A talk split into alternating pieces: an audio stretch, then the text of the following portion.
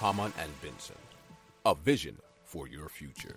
The European Commission intends to amend the regulation surrounding euro payments to make instant payments possible throughout the EU.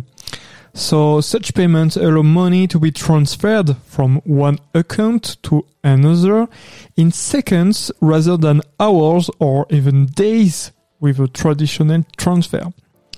According to the European Commission, 200 billion euros are blocked each day during the so-called float time of payments. The proposal adopted by the Commission disclosed that payment service providers that already offer euro transfer in the EU must also offer instant transfer in the future and that they must not cost more for the user than a conventional transfer.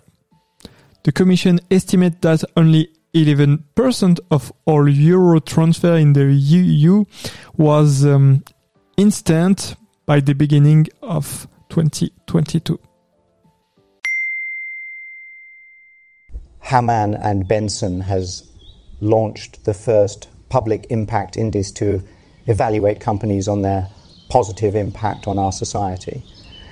I invite you to consult it in the notes of our program or on our website. Hamann and Benson, the vision for your future.